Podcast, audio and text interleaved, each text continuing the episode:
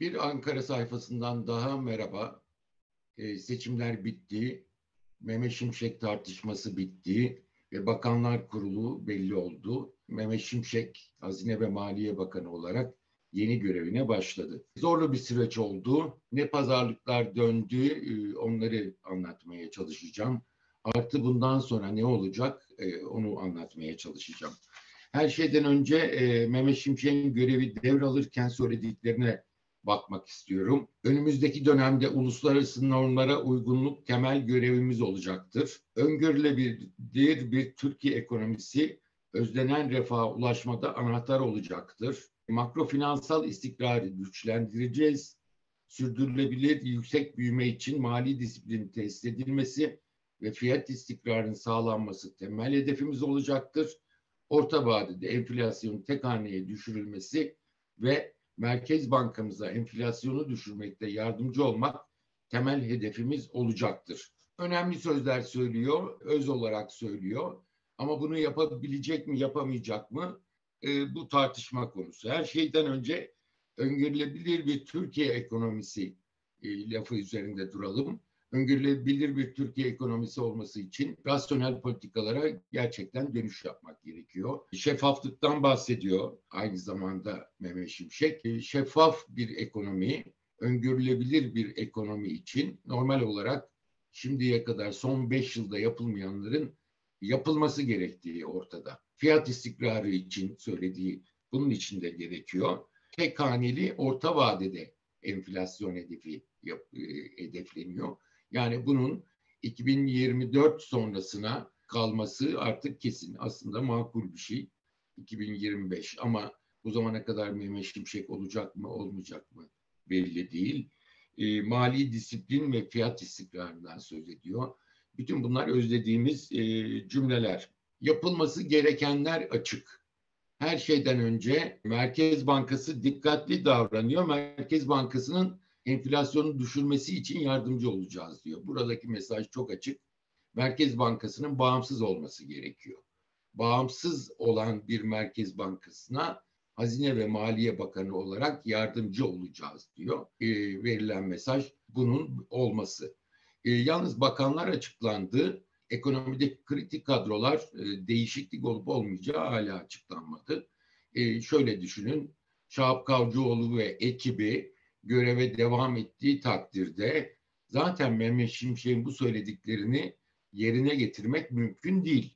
E, çünkü e, Şahap Kavcıoğlu Cumhurbaşkanı Erdoğan'ın faiz sebeptir tezini doğrulamak için ve durumu idare etmek için yaptı. Kesinlikle şimdiye kadar gelmiş en kötü Merkez Bankası yönetimini yaşadık bu son dönemde e, ve bununla fiyat istikrarı bu yönetimle fiyat istikrarını sağlamak mümkün değil.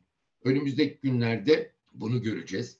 Merkez Bankası, S P K, B D D K hatta kamu bankalarının e, yönetimlerinin bile değişmesi gerekecek.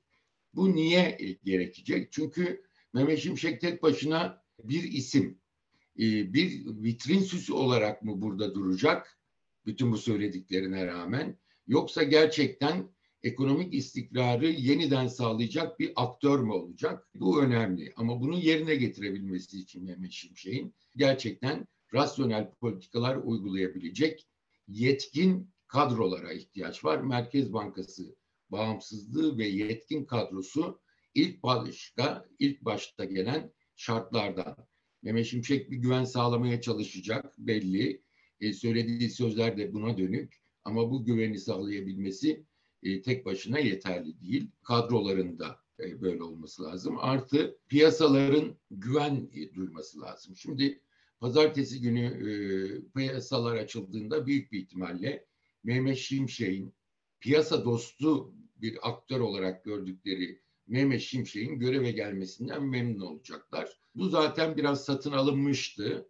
Çok abartılı bir piyasada sevinç ve coşku görmeyiz ama yine de Mehmet Şimşek'ten memnun olduklarını gösteren bir piyasa hareketi görebiliriz açıkçası.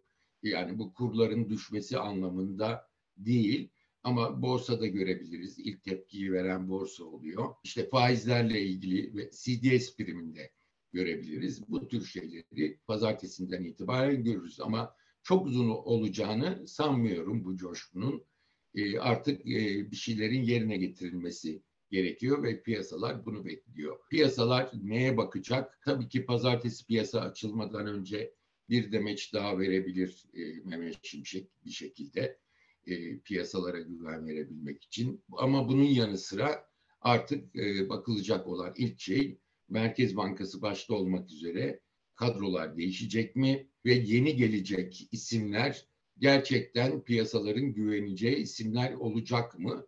E, her şeyden önce buna bakılacak. Daha sonra da sanıyorum bankalarla başta olmak üzere e, Mehmet Şimşek toplantılar yapılacaktır. Merkez Bankası Başkan Yardımcısı daha geçen hafta yaptı. Bir sürü şikayetlerini iletti bankacılar ama e, Mehmet Şimşek'in kendisinin dinlemesi gerekiyor. Ekibini, dar ekibini oluşturup bunlarla birlikte çalışmaya başlaması gerekiyor. Bankacılık kesiminin şikayetleri belli. Aslında iş dünyasının şikayetleri de bu. Ee, özellikle son iki haftadır piyasa işlemez oldu, kilitlenmiş durumda. Ne kredi ne mevduat gelişmeleri hakkında e, bankalar bir karar veremiyor. Çünkü neyin ne şekilde o, uygulanacağı henüz belli değil. E, o yüzden de e, bu şeylerin belli olması lazım. Neler belli olması lazım?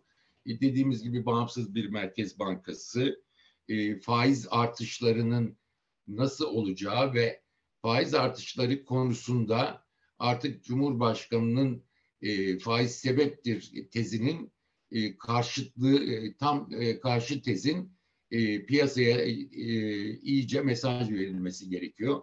Bunun yerine getirileceği konusunda. Makro ihtiyati tedbirler var. E, iyice sıkıştırıldı. Dediğimiz gibi piyasada işlem yapamaz hale geldi. Bununla ilgili makro ihtiyati tedbirlerin ne şekilde büyük ihtimalle aşama aşama kaldırılacaktır. Ne şekilde kaldırılacağının bir yol haritasının bir an önce piyasaya açıklanması gerekiyor. İlk acil şeylerden biri Türk lirasına dönüşle ilgili bankalar üzerindeki yükün kaldırılması gerekiyor. Kredi faizleriyle ilgili sınırın kaldırılması gerekiyor. Burada da en büyük sorunlardan biri özellikle KOBİ'lerin normal mevduat faizlerinin çok altında bir faizle kredi almaya alıştırılmış olmaları. Artı iş dünyasından yeni K G F talepleri geliyor. Bütün bunların bir şekilde netlik kazanması lazım. Tabii ki en büyük sorunlardan biri de kur korumalı mevduat. Bunun nasıl tasfiye edileceğinin e, görüşülmesi lazım. E, ne kadar faiz arttıracak? Bu faiz arttırımı kademeli mi olacak? Yoksa e, tek seferde şok bir faiz arttırımı mı olacak? Bütün bunlar önümüzdeki günlerde piyasaların, aynı zamanda tasarrufçuların da bakacağı konular olacak. E, makro e, ihtiyati tedbirlerin aşama aşama kaldırılması ve normalleşmesi gerekiyor. Bunu da yaparken e, sektörle artık uzun zamandır yapılmayan bir şey, sektörle danışarak bu işin yapılması, e, oradaki şikayetlerin e, alınması ve e, interaktif bir sürecin yeniden başlatılması gerekiyor. Aynı şekilde kamuoyuna iletişim politikaları konusunda da yeni bir yol e, göstermek, e, yeni bir politika oluşturmak gerekiyor e, iletişim politikaları konusunda. E, dediğimiz gibi ucuz kredi sorunu çok büyük sorun. E, KOBİ'lerle ilgili faizler arttığı zaman kredi faizlerinin ne olacağı, bunun için ayrı bir çözüm, geçici bir çözüm getirilip getirilmeyeceği, bunların hepsi konuşulacak. Ee, tabii ki en büyük risk Cumhurbaşkanı Erdoğan'ın e, yeniden işe müdahale etmesi. E, Cevdet Yılmaz Cumhurbaşkanı Yardımcısı olarak belli ki e, bütün idari kesimle, bakanlarla e, Cumhurbaşkanı'nın e, ilişkisini kuracak. E, o köprü görevi görecek. Ama burada Cevdet Yılmaz eski bir e, ekonomi bakanı olarak bir görevi daha olacak. Mehmet Şimşek'le Cumhurbaşkanı arasında danışmanlar ne olacak? Cumhurbaşkanlığı danışmanları, onlar da büyük bir problem. E, onlar yerinde duracak mı? Cumhurbaşkanlığı hala başka türlü e, şekilde etkilemeye çalışacaklar mı? Bütün bunlar önemli. E, zor bir süreçti. E, özellikle son e, dört beş yılda hakim olan e, geçici bir süre e, Naci Ağbal ve Lütfi Elvan dışındaki süreçte etkili olan bir Albayrak, e, Berat Albayrak'ın başlattığı bir ekonomi politikası, e, hatta e, dışarıyla ilişkilerin iyice kesildiği bir ekonomi politikası hakim oldu ve sonunda e, makroekonomik dengeler tümüyle çöktü diyebiliriz. E, Cumhurbaşkanı Erdoğan'ın e, mevcut politika sürdüğü müddetçe yakında duvara çarpma ihtimalinin yüksek olduğunun artık anlatıldığını sanıyoruz. E, çünkü Mehmet Şimşek'le uzun konuşmalar yaptılar ve Mehmet Şimşek'in bugün yaptığı konuşma kendi tezlerini kabul ettirdiği ve Cumhurbaşkanı'nın e, fazla işe müdahale olmayacağı şeklinde de algılanabilir. Ama bu gerçek olacak mı? E, göreceğiz. E, bu aşamada ekonomiyle ilgili piyasaya, dış piyasalara yeniden güven verebilmenin kolaylaştırıcı bir yönü daha var. Ama bunu yerine getirilecek mi bilmiyoruz. Çünkü e, işte Avrupa Birliği ile ilişkiler, demokrasi, insan hakları konusunda atılacak adımlar, e, bütün bunlarla birlikte ekonomi politikası yürütülse çok daha iyi sonuçlar alınacağı kesin. Ama bu konuda çok umutlu değiliz. Peki e, Cumhurbaşkanı Erdoğan'ın iki bin yirmi dört Mart yerel seçimleri için Mehmet Şimşek'i göreve getirdiği e, bu aşamada ihtiyacı olduğu. Çünkü e, bir yangın var, bu yangını söndürecek e, bir itfaiyeci lazım.